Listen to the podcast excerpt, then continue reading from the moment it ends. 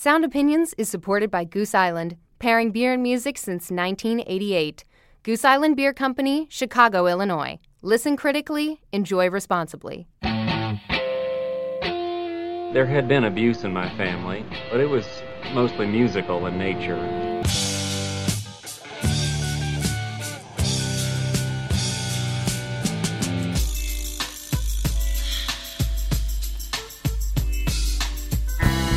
Want any of this lover's lament crap.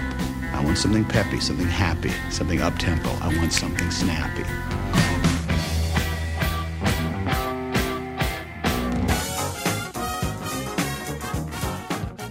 There are seven days in the week, and each day has inspired a ton of songs. I'm Greg Kot of the Chicago Tribune. And I'm Jim DeRogatis from WBEZ and Columbia College. Today on Sound Opinions, we pick our favorite ode to each day of the week. Then Greg and I review the latest album from Brooklyn indie rockers, Yeasayer.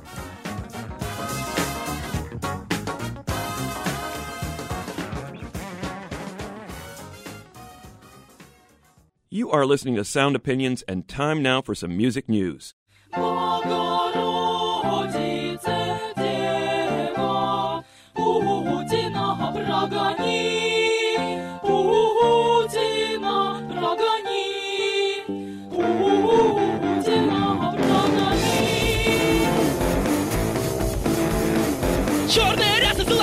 золотые погоны Все прихожане ползут на поклоны Призрак свободы на небесах И правда отправится мир каталог Глубоко губы, их главный седой Ведет протестующих безумный конвой Дабы святейшего не оскорбить Женщина муж дрожать и любить Greg, this band has been in the news a lot lately, but I doubt that many people have actually listened to it.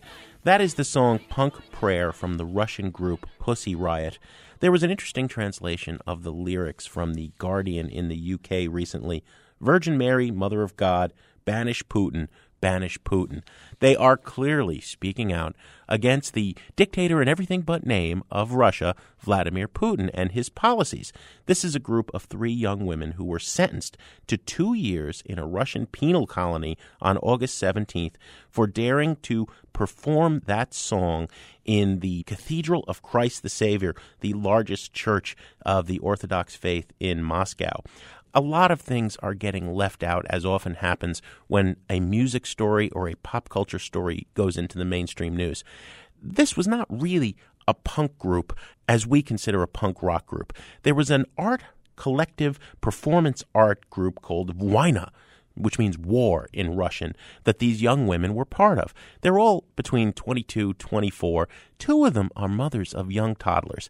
They were doing a lot of street art, different performances, weird things that were trying to get the attention of the world media and get themselves arrested. I think the fascinating part of this story is that they turned to that old faithful rock and roll, which many people continue to insist is mere entertainment, to get the notice of the world about what they wanted to say about Putin's regime. It worked. They were never a band before this stunt at the cathedral. They became one. They modeled themselves on Bikini Kill, the Riot Grrrl American feminist punk band.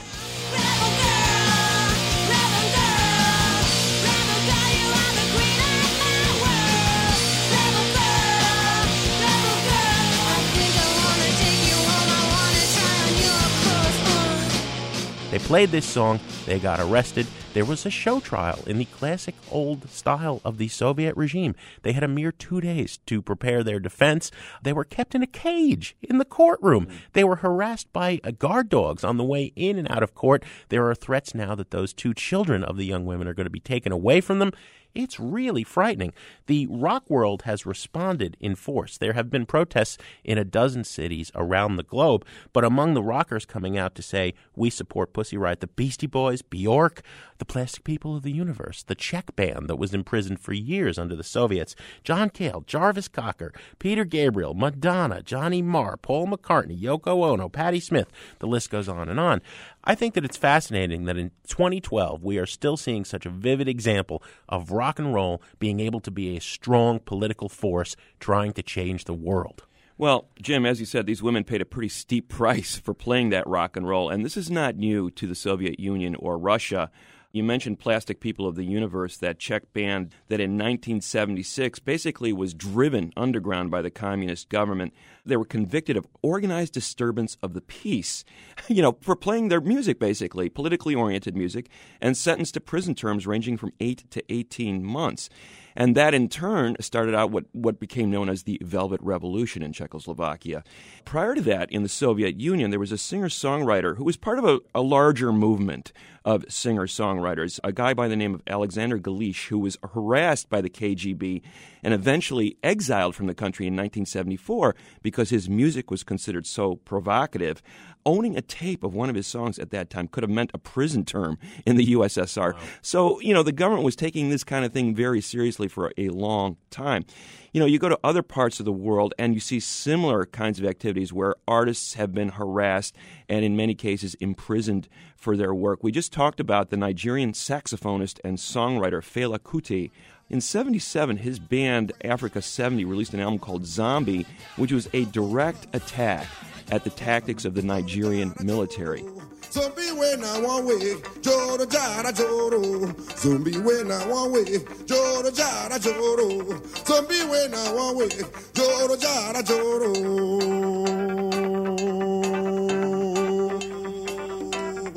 Attention,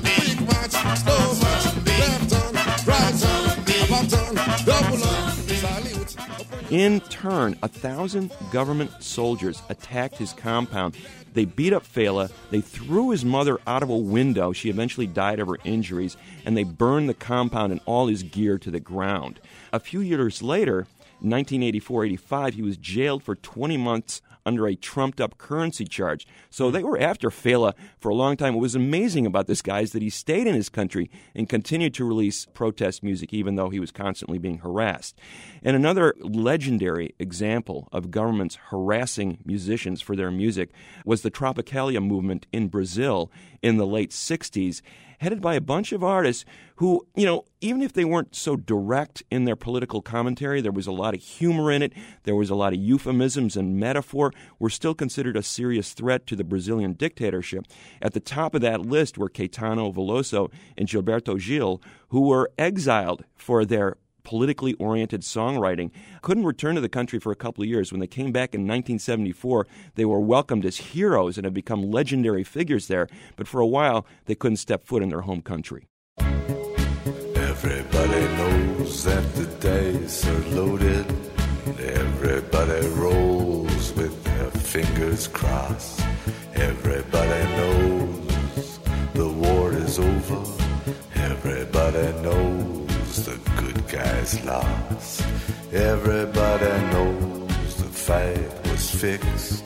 The poor stay poor, the rich get rich. That's how it goes. Everybody knows. The poor stay poor, the rich get rich, so says Leonard Cohen, and he knows what he speaks of, Jim. The Recording Industry Association of America, that notorious organization that has gone after file sharers for the last decade, is hemorrhaging money over the last couple of years. Revenue down 50%, below $30 million per year, according to latest tax records. Now, what's interesting about that, the organization has reduced the number of employees that it has from 117 a couple of years ago to 72.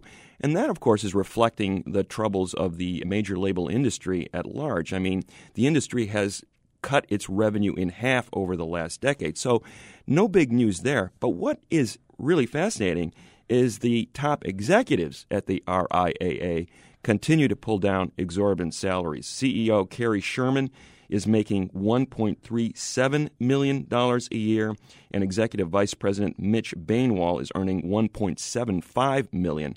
Wow. So these guys' salaries haven't been cut too bad, but their organization isn't doing so well. The note I saw was interesting. It, it puts those guys firmly in the 1%.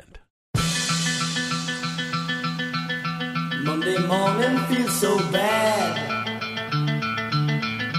Everybody seems to nag me coming Tuesday, I feel better.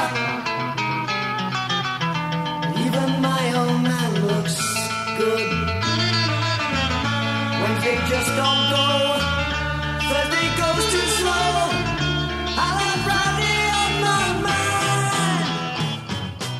Monday, Tuesday, Wednesday, Thursday, I've got Friday on my mind, Greg. I don't know about you, but Labor Day is looming, and we were thinking about what kind of show we can do to mark its approach. We have done rock and roll's greatest work songs. We started thinking about the best songs about the day of the week.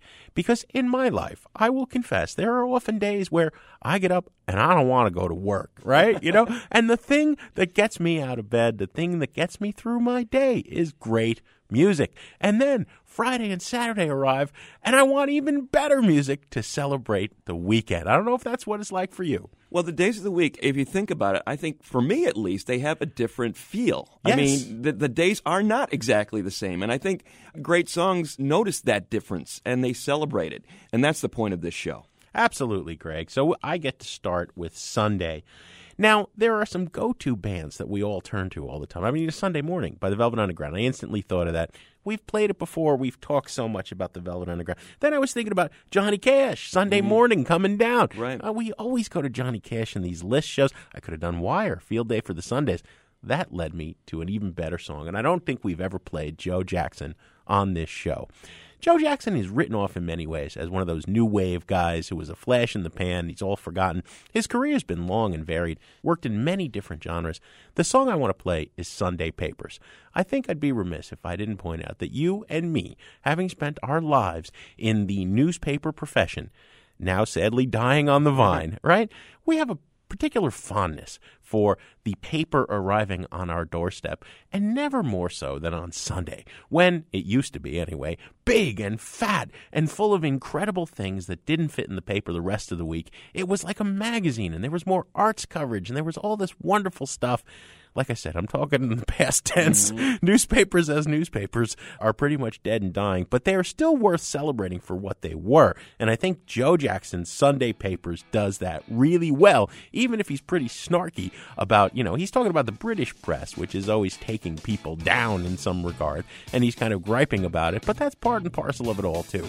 Joe Jackson's Sunday Papers to get us rolling on days of the week. Mother doesn't go out anymore. Just sits at home and rolls her spastic eyes. But every weekend through the door come words of wisdom from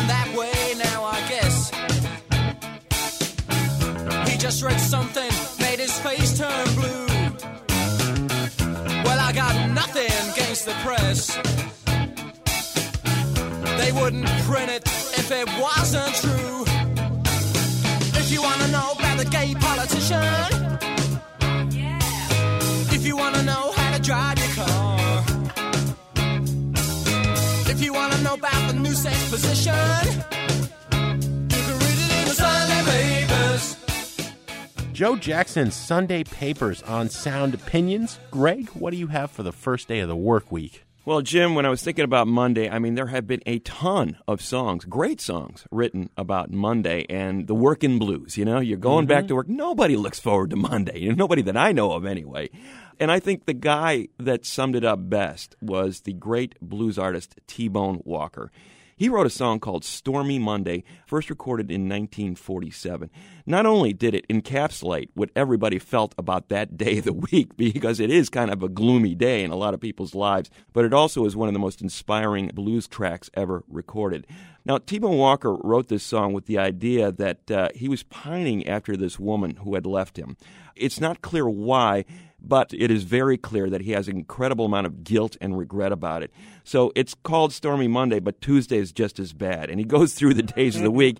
Every day feels like Monday. And man, what a life that must be. Talk about a living hell, right? He makes you feel that pain in this song. Stormy Monday's been covered by a, a ton of bands, most famously maybe by the Allman Brothers on their Live at Fillmore East record. That is a classic version of this song, but I still think the original is best. T Bone Walker with Call It Stormy Monday on Sound Opinions.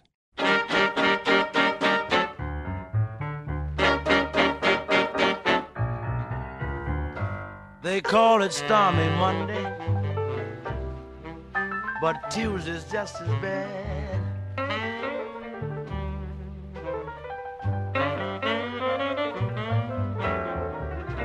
They call it Stormy Monday, but Tuesday's just as bad.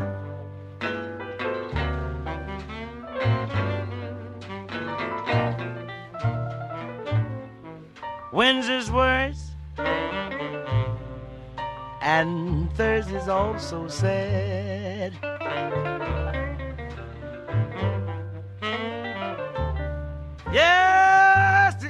Flies on Friday, and Saturday I go out to play.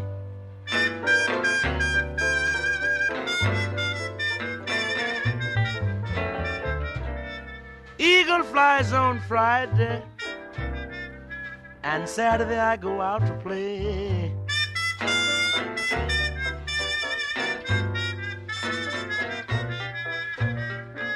Sunday I go to church,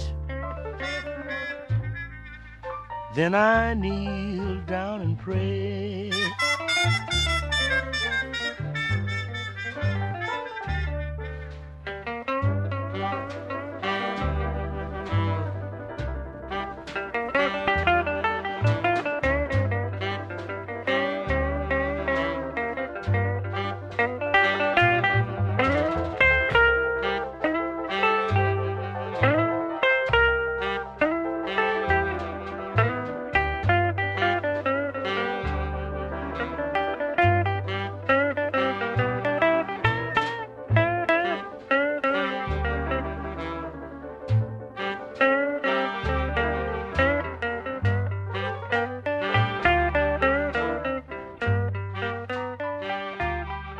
Call It Stormy Monday from T Bone Walker. Coming up on Sound Opinions from WBEZ Chicago and PRX, more songs honoring the days of the week. Do you have a song you'd like to add to our list? Post it to Facebook or tweet us at Sound Opinions. Later in the show, we're going to review the new album from Yeasayer.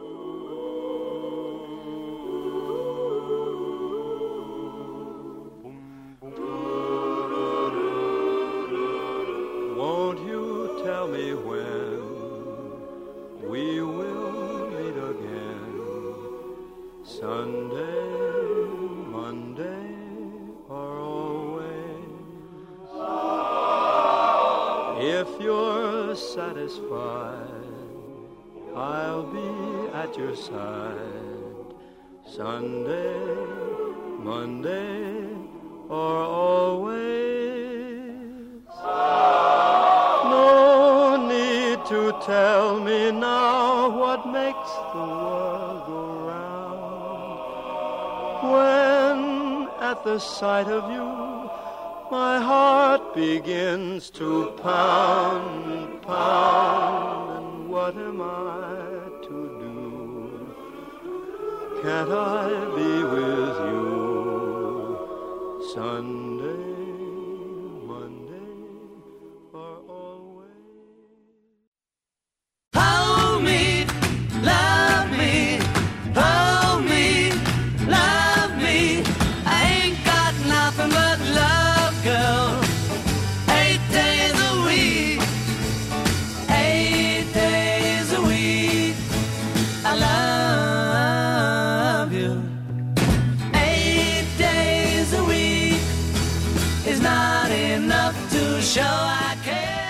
Welcome back to Sound Opinions. I'm Jim DeRogatis. My partner is Greg Kot.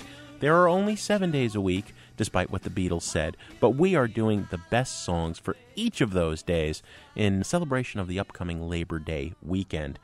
Greg, it is my turn. We are up to Tuesday. I couldn't go to the Moody Blues. I know you love them. I had to go to the Rolling Stones. Hmm. Ruby Tuesday. What an incredible song. The first real flourishing of the Rolling Stones in their much maligned psychedelic period. It's always thought that the Beatles did it better. I think the Rolling Stones were incredible here. Brian Jones was such a talented multi instrumentalist. He's playing recorder, he's playing piano on this song. Bill Wyman is playing the stand up bass. He's picking the notes while Keith Richards simultaneously bows the bass. Really interesting stuff. It's got a great sound, and I've always thought it was one of the most profound Rolling Stone songs. Now, the Rolling Stones like to revel in the gutter. They pretty much say what they mean, and it's often a little bit crude. This song, though, always seemed to me about chasing the mystical other, whether it was a woman or a man or just an ideal that was just disappearing in, in the mist. You know, th- this notion that, that you can't always get what you want, as the Stones would later say. You, you certainly can't hold on to it. Keith Richards, uh, unfortunately, in his recent autobiography, deflated this notion. He said there was this girl named Ruby. He was head over heels in love with her. She was very flighty. They went on tour. He came back and he never saw her again. She had just disappeared. I prefer to think of the deeper meaning of Ruby Tuesday. Here it is The Rolling Stones on Sound Opinions. Yesterday don't matter if it's gone. While the sun is bright, or in the darkest night, no one knows. She comes and goes. Goodbye, Ruby Tuesday.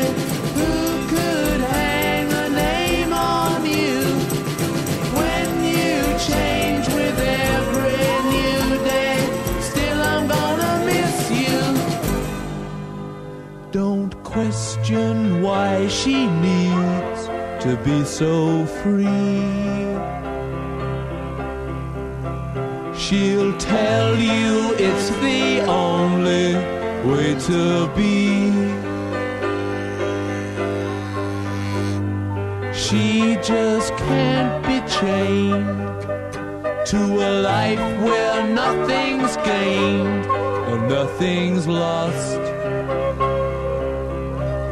at such a cost.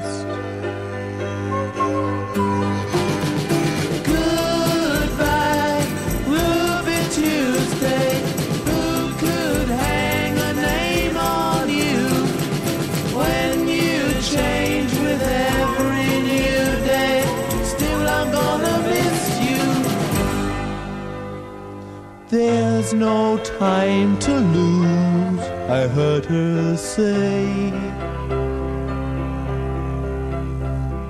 Catch your dreams before they slip away.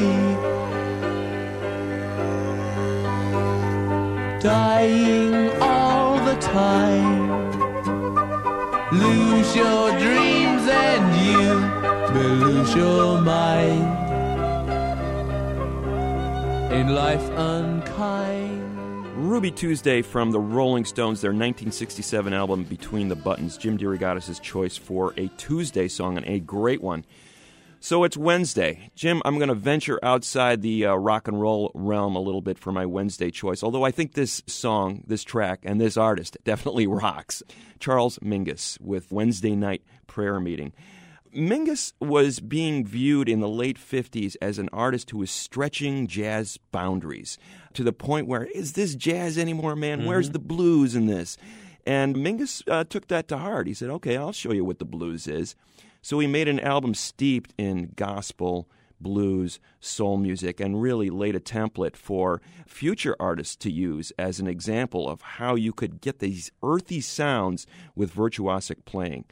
Wednesday Night Prayer Meeting, in particular, was inspired by Mingus's childhood. At the time, he said, I used to go to meetings as a kid with my mother. The congregation gives their testimonial before the Lord, they confess their sins, and sing and shout and do a little holy rolling. Some preachers cast out demons. They call their dialogue talking in tongues or talking unknown tongue, language that the devil can't understand. And you can hear it in this song. He puts you in one of those meetings with the congregation. Mm. You know, he brings the congregation in with those fabulous bass lines, and then the horns and the voices start talking to each other. And there's this incredible conversation going on where people are imbued with the Spirit, and you can feel it in this song. It is a beautiful piece of composition where technically there are no actual words spoken, but you can feel what the narrative is just by listening to it. It's Charles Mingus with Wednesday Night Prayer Meeting on Sound Opinions.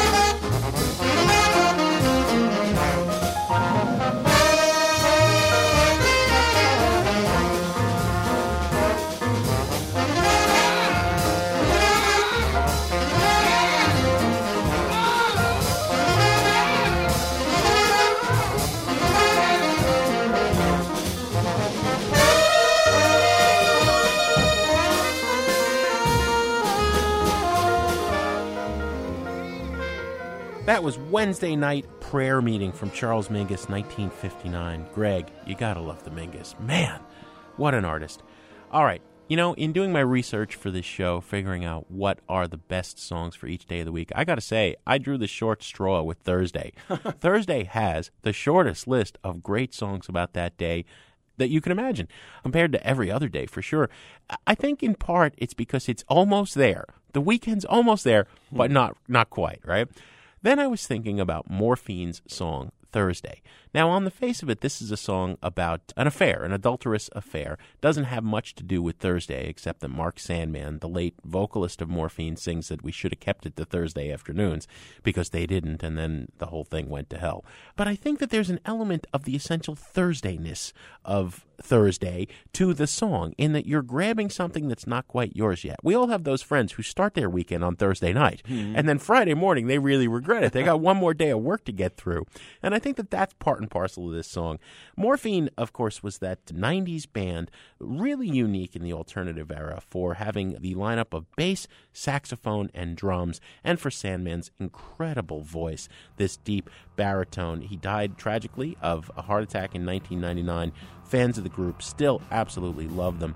Thursday was 1993, a single that really introduced them to the world. Here it is, Morphine on Sound Opinions.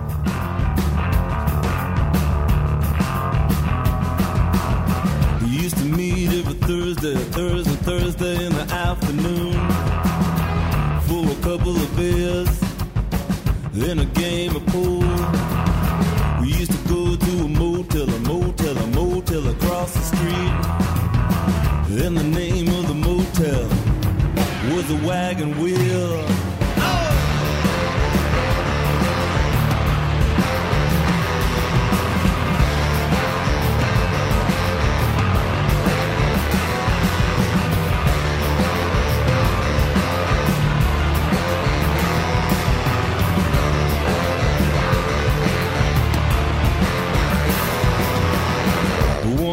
Said, Come on, come on. She said, Why don't you come back to my house? She said, My husband's out of town. You know, he's gone till the end of the month. Well, I was just so nervous, so nervous, you know, I couldn't really quite relax. Cause I was never really quite sure when her husband was coming back.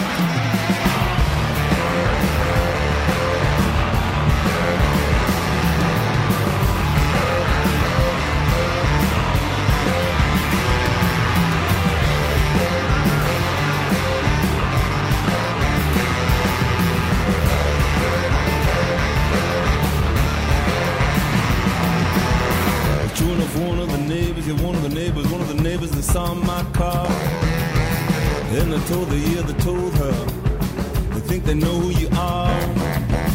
Well, the husband, he's a violent man, a very violent and jealous man. Now I have to leave this town, I gotta leave, well, I still can.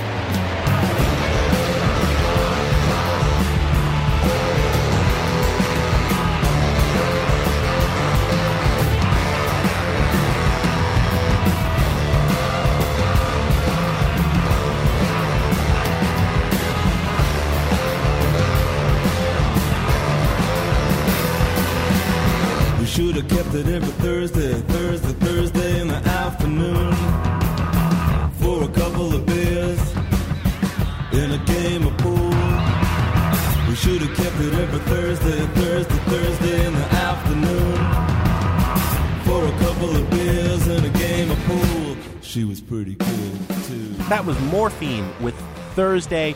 And Greg, Friday's finally here. What do you got? Yes, Friday has arrived. The weekend, the day we've all been waiting for. And you know, we talk about the day, but really, people sort of lump those days together, don't they? Friday, Saturday, and Sunday. The weekend is here. You're still working though for most of Friday. You It's are, but- Friday night. That's but, good. You know, it, what's great about a lot of these songs, you know, old school, you know, you got paid on Friday. You Mm. walked out of work and you got that fistful of cash, you know, and now you're ready to start the weekend. And I think that air of celebration, I think, is one of the recurring themes in music. I mean, you go back to the Easybeats, which we played at the top here, Friday on My Mind. They're just building up to that day, and they're suddenly free. I can Yeah. go out and, and, and see the town. Johnny Kemp, that R&B hit from the 80s, Just Got Paid was the name of it. And again, he's talking about, you know, I went to the bank, cashed my paycheck, and now I'm ready for the weekend to begin. And that moment of celebration when you finally realize it's here, it's arrived, is very much a part of this song by CeeLo Green, Bright Lights, Bigger City, from his Lady Killer record of 2010. This anticipation has built up. Here's the moment. He talks about Friday and Saturday. He conflates those days, and really, I think in a lot of people's minds, they do it. You know, Friday just rolls right into the Saturday, and the celebration continues. CeeLo Green with Bright Lights, Bigger City on Sound Opinions. I've been living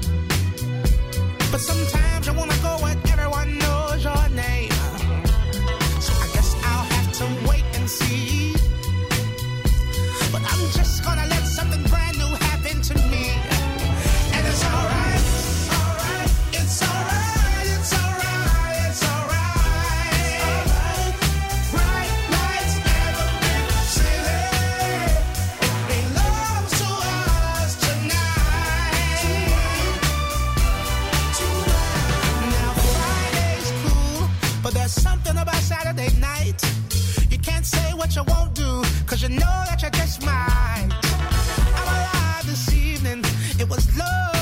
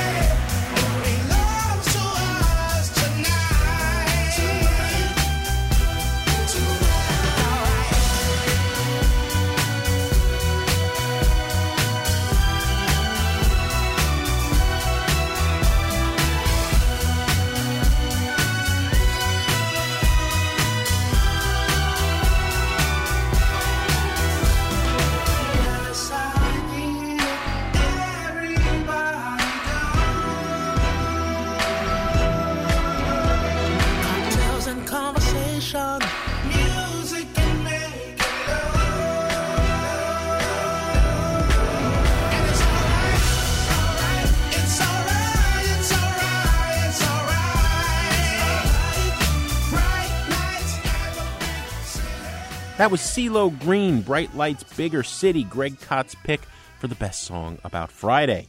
Now we want to turn it over to you. We know you have more songs to add to our list of the best tunes for each day of the week. Give us your picks by calling 888 859 1800.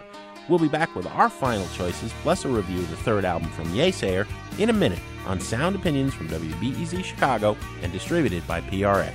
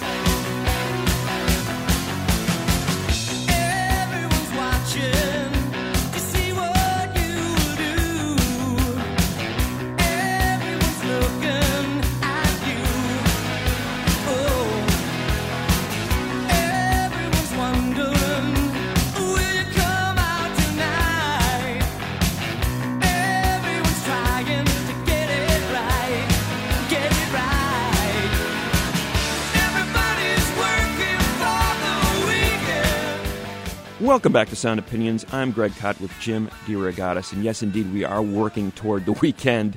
We are wrapping up our show about the days of the week in song. Jim, it's Saturday. What do you got for us? Well, Greg, I think I scored. If I lost on Thursday, I scored with Saturday. There are so many great Saturday songs. My first two choices, we, we've either played recently or again, they're, they're two frequent go tos. You know, how can you go wrong with Sam Cooke, another Saturday night? And we just played De La Soul's a roller skating jam called Saturdays. So I went to my third favorite Saturday song, which is a great song from an artist that I generally despise. I am not a fan of Sir Elton John. I don't know if it's because I didn't really connect with him in the 70s when I was coming up. He seemed a little cheesy. I put him in the same category as Kiss when I was a kid. Didn't Oh, like no him. way. And now I think liking Elton John is seriously undermined by what he has become. Hmm. He is such an old stick in the mud, always trying to seem hip. But Saturday night, my friend, is all right for fighting. Mm-hmm. Something about Saturday and the spirit of just cutting loose makes you want to go out and pick a fight, don't you think? Mm. Especially with a belly full of beer. As the great, I will point out, Elton didn't write this, Bernie Taupin said in the lyrics. Here is Elton John's Saturday Night's All Right for Fighting on Sound Opinions.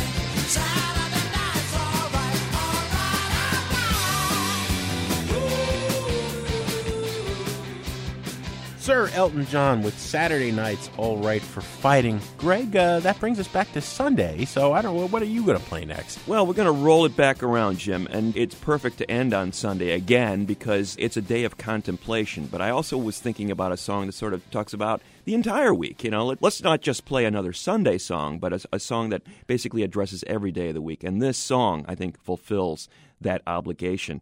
Etta James with Sunday Kinda Love. This was a, uh, a jazz and pop standard that was originally written in 1946 by one Louis Prima. He co wrote the song. And it has since been recorded by a number of prominent uh, performers Ella Fitzgerald, Dinah Washington, your hero Frankie Laine recorded a version of this song as well. Frankie Laine and Louis Prima in one song? You I, would- I would download this instantly. You cannot beat it. And it appeared on uh, Etta James's debut album, 1961, At Last. If you do not own this album, ladies and gentlemen, you need to rush out and get it right away. It was basically Leonard Chess's bid at Chess Records to really showcase Etta for the world that she wasn't just an R&B shouter but that she was capable of doing many things including recording a jazz standard such as this that would hold up next to Ella Fitzgerald's or Dinah Washington's version.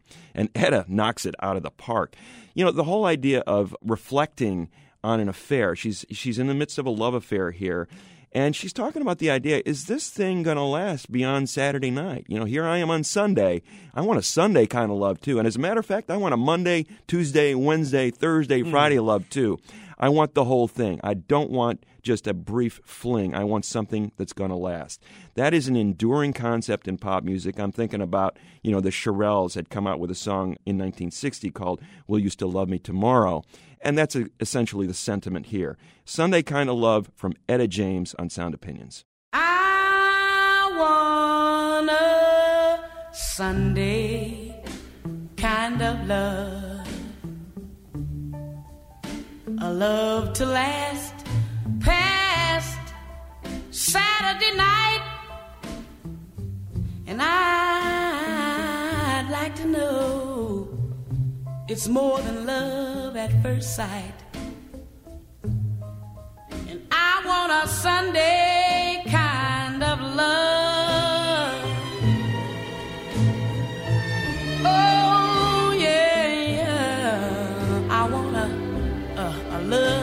that's on the square.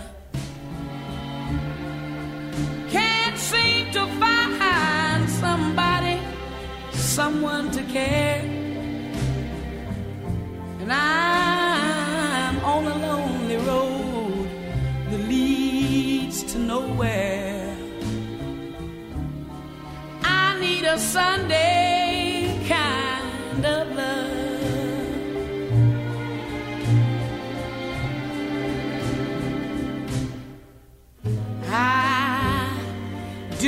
Sunday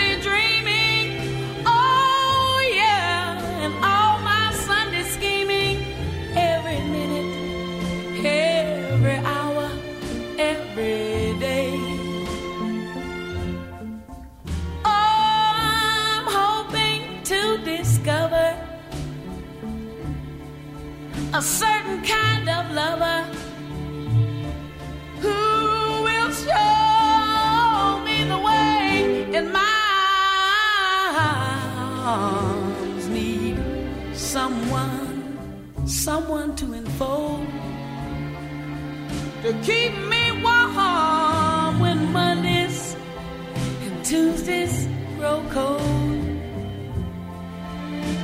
love for all my life to have and to hold Oh, I want a Sunday kind of love. Etta James with Sunday Kind of Love. You can see a complete list of our classic Days of the Week songs on soundopinions.org. Let's see how your genius is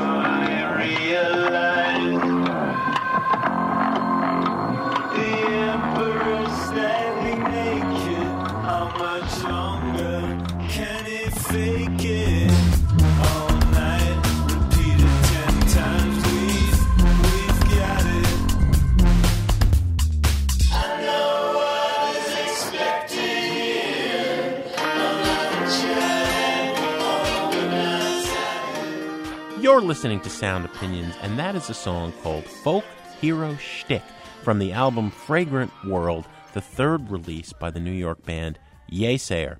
Greg, you and I have both been big fans of the Brooklyn band since they debuted around 2006. The first album, All Our Symbols, came out in 2007.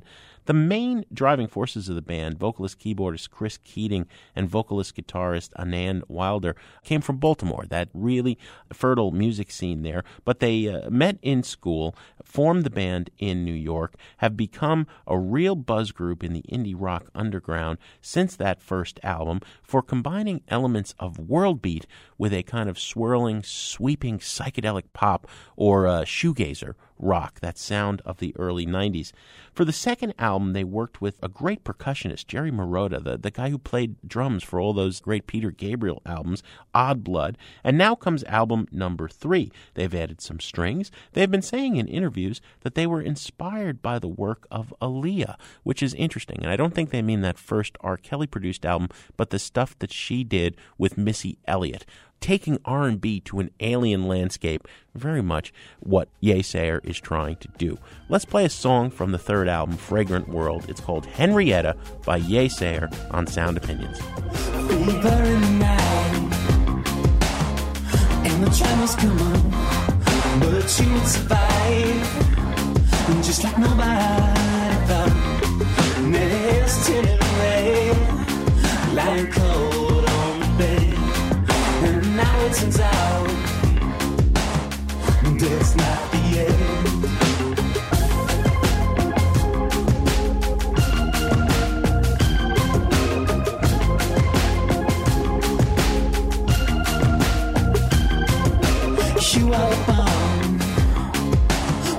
Ninety. The magnificent drum. Serving under our feet. You'll make my throw you away. And after it's gone, stay.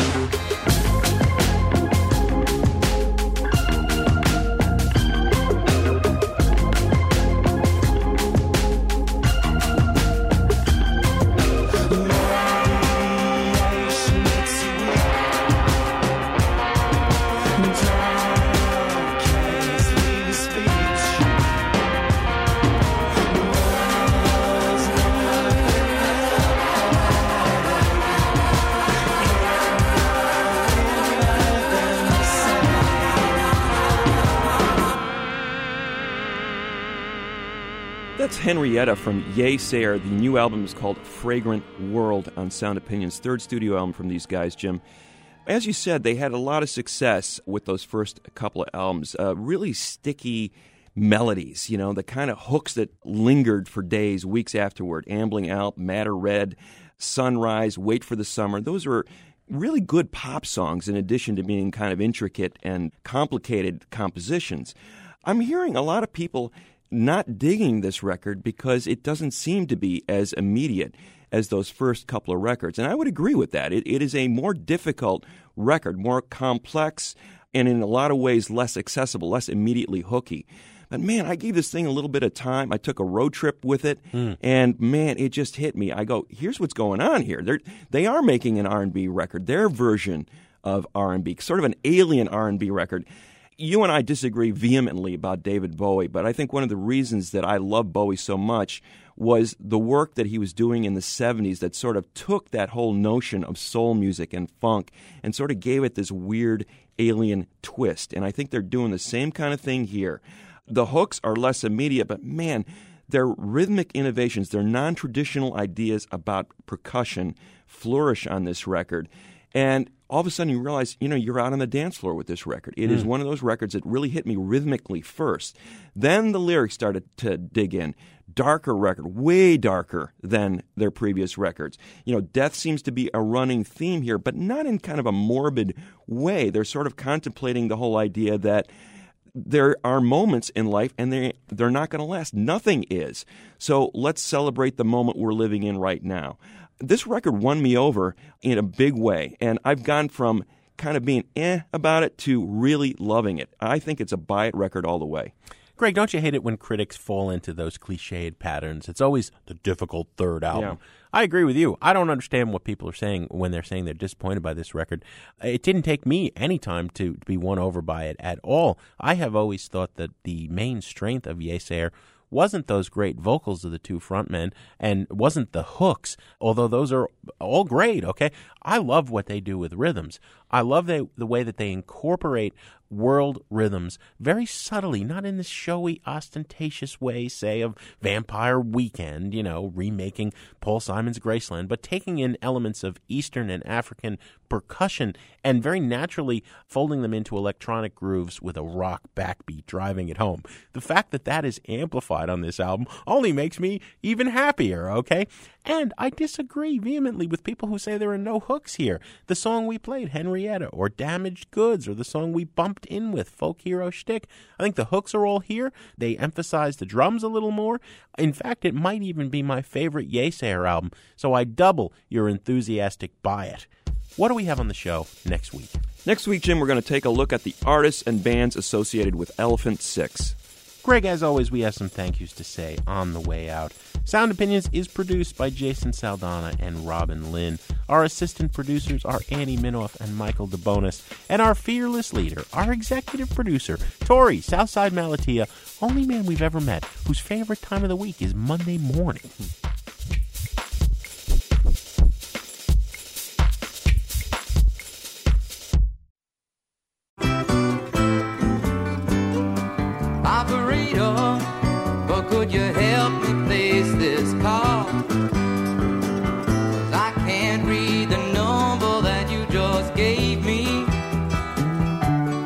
On Sound Opinions, everyone's a critic.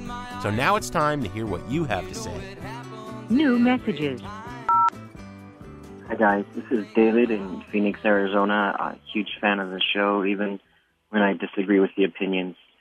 But I factually disagree with something you said on Juggalos and really scoffing at the notion that they would be considered a gang by the FBI. I actually work in a teen rehab. I've worked there for nine years, and we get quite a few um, kids coming in that profess loyalty to Juggalo, and they they claim it same as any of our other gangbangers claim their gangs, and I think you guys perceive it as just like very excited fans of ICP, but the truth of the culture, at least in Arizona, is that it is basically a gang, a criminal gang. So um, I don't know if you get the time, maybe do a little more research on it.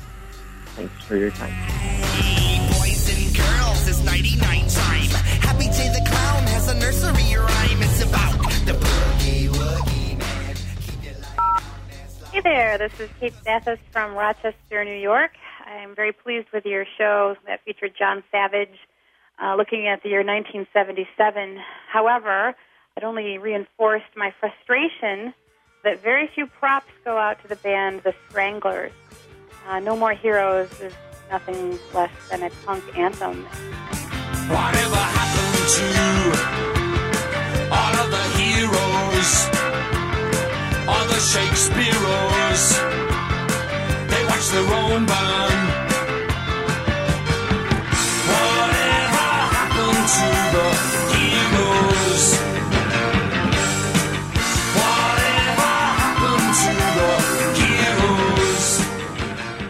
I would love to hear more about Wranglers and their influence.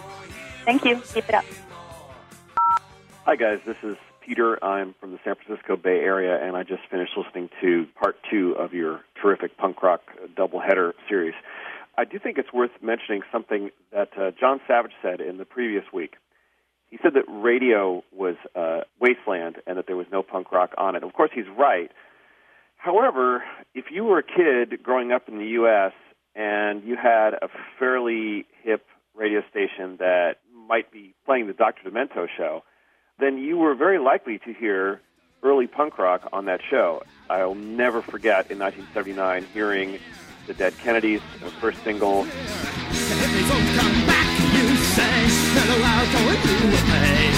Mellow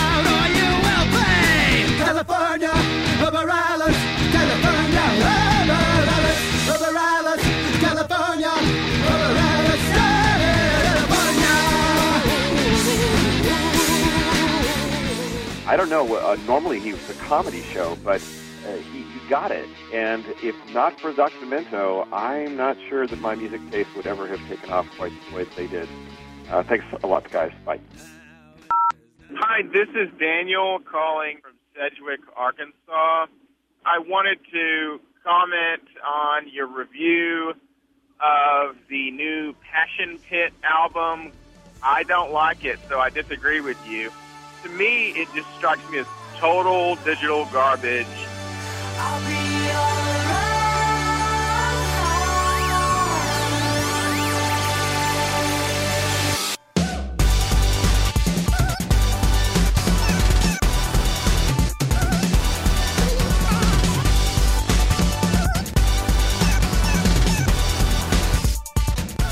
It does have some catchy moments, but you called it soul music. And but the thing is, when you think of it as soul music, that's when you really start to see how awful this album is.